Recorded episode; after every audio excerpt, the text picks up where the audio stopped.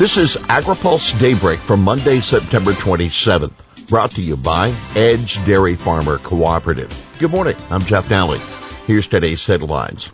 Pelosi promises infrastructure vote this week. Grassley running again. USDA establishes ASF protection zone. Speaker Pelosi pledges infrastructure vote this week. It is a huge week ahead on Capitol Hill. Congress must act to keep the government from shutting down when the new fiscal year begins on Friday. House Speaker Nancy Pelosi of California says the House also will pass the Senate's bipartisan infrastructure bill and act on a budget reconciliation measure that's needed to enact President Biden's climate policy and domestic spending priorities. Democratic leaders plan to bring the infrastructure bill to the House floor today. But Pelosi told ABC News yesterday the House vote could still come later in the week. She also conceded that the $3.5 trillion reconciliation bill uh, that the House Budget Committee approved on Saturday is likely to be scaled back. That seems self-evident, she said. Key Senate Democrats have refused to support a $3.5 trillion bill. For more on this week's DC agenda, you can read our Washington Week Ahead at agripulse.com. Grassley eyes another six years. Senator Chuck Grassley of Iowa has made it official. He's running for another term in the Senate. Grassley, who turned 88 earlier this month, was first elected in 1980. Only Pat Leahy, the Vermont Democrat, who was elected in 1974, has been in the Senate longer. As a farmer, I live life by simple code. You keep working until the job is done, Grassley said in a statement to supporters. When you look at Washington today, you can see there is a lot of work to do.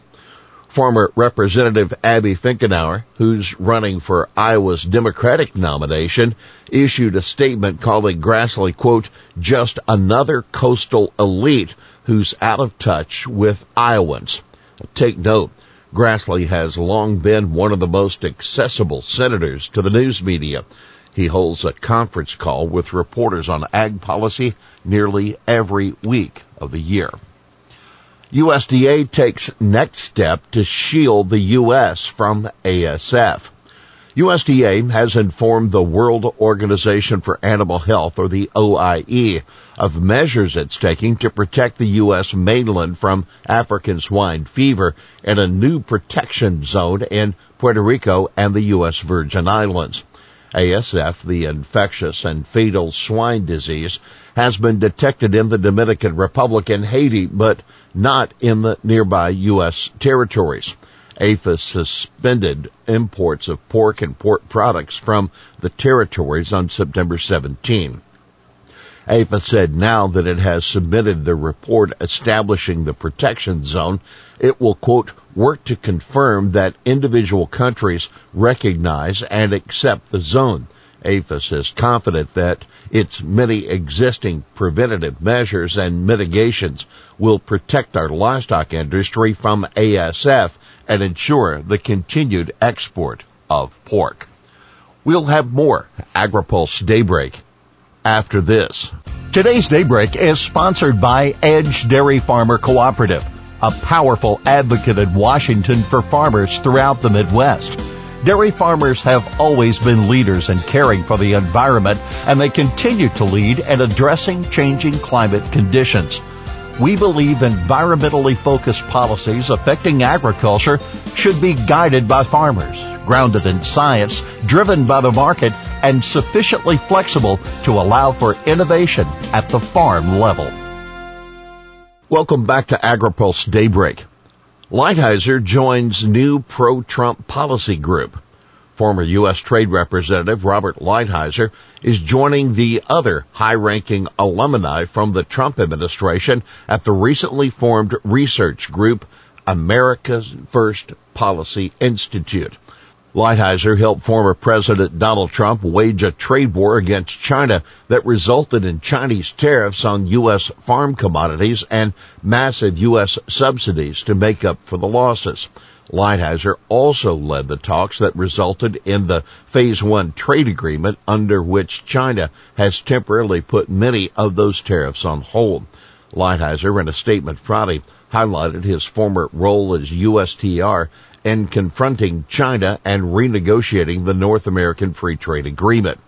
At AFPI, I hope to continue to advance this new paradigm and continue to be transformative policies we championed during the Trump administration, he said. Conservation practices could boost farmer corn receipts from ethanol plant. Farmers who sell corn to Dakota Ethanol in South Dakota could get a four cent per bushel premium for their corn if they use certain conservation practices. That's according to the American Coalition for Ethanol. We're kind of hoping for that through the marketplace, but we'll have to see how that plays out. ACE CEO Brian Jennings told AgriPulse that after USDA announced ACE and its partners would get $7.5 million in regional conservation partnership program grants to promote no-till and other soil health practices near the farmer-owned plant in Wentworth, South Dakota. The Natural Resources Conservation Service announced 15 grants totaling $75 million on Friday. Jennings noted the calculations are based on prevailing carbon credit prices in California. Project partners, including South Dakota corn growers, will incentivize climate smart practices, quantify, verify, and model the resulting soil health benefits, and use this data to secure participating farmers access to low carbon fuels markets. That according to a USDA summary. Paraquat lawsuit filed in federal appeals court. A new lawsuit challenges the EPA's recent reapproval of paraquat, herbicide that is the subject of numerous personal injury lawsuits across the nation. The herbicide is banned in 32 countries, including member states of the European Union. The Center for Biological Diversity and other groups said in filing the lawsuit in the U.S. Court of Appeals for the Ninth Circuit. They claim scientific studies strongly link exposure to paraquat to neurological harm, including Parkinson's disease. In reapproving it for use in August, EPA said, after a thorough review of the best available science, EPA has not found a clear link between paraquat exposure from labeled users and adverse health outcomes such as Parkinson's disease and cancer. Paraquat registrant Syngenta says the company has invested hundreds of millions of dollars in improving product formulations and safening methods for use of paraquat which involve no direct human contact. Here's today's She Said It. We got stuck with some stupid arbitrary deadline of September 27th, which is no different than October 3rd or October 10th that Representative Pramila Jayapal of Washington State complaining to reporters on Friday about the deal to put the bipartisan infrastructure bill on the House floor by today. Jayapal and other progressives are refusing to support the legislation until they are satisfied that a larger budget reconciliation measure is going to pass the Senate. Well, that's daybreak for this Monday, September 27th. Brought to you by Edge Dairy Farmer Cooperative. For the latest news out of Washington, D.C., visit agripulse.com. For AgriPulse Daybreak, I'm Jeff Nalley.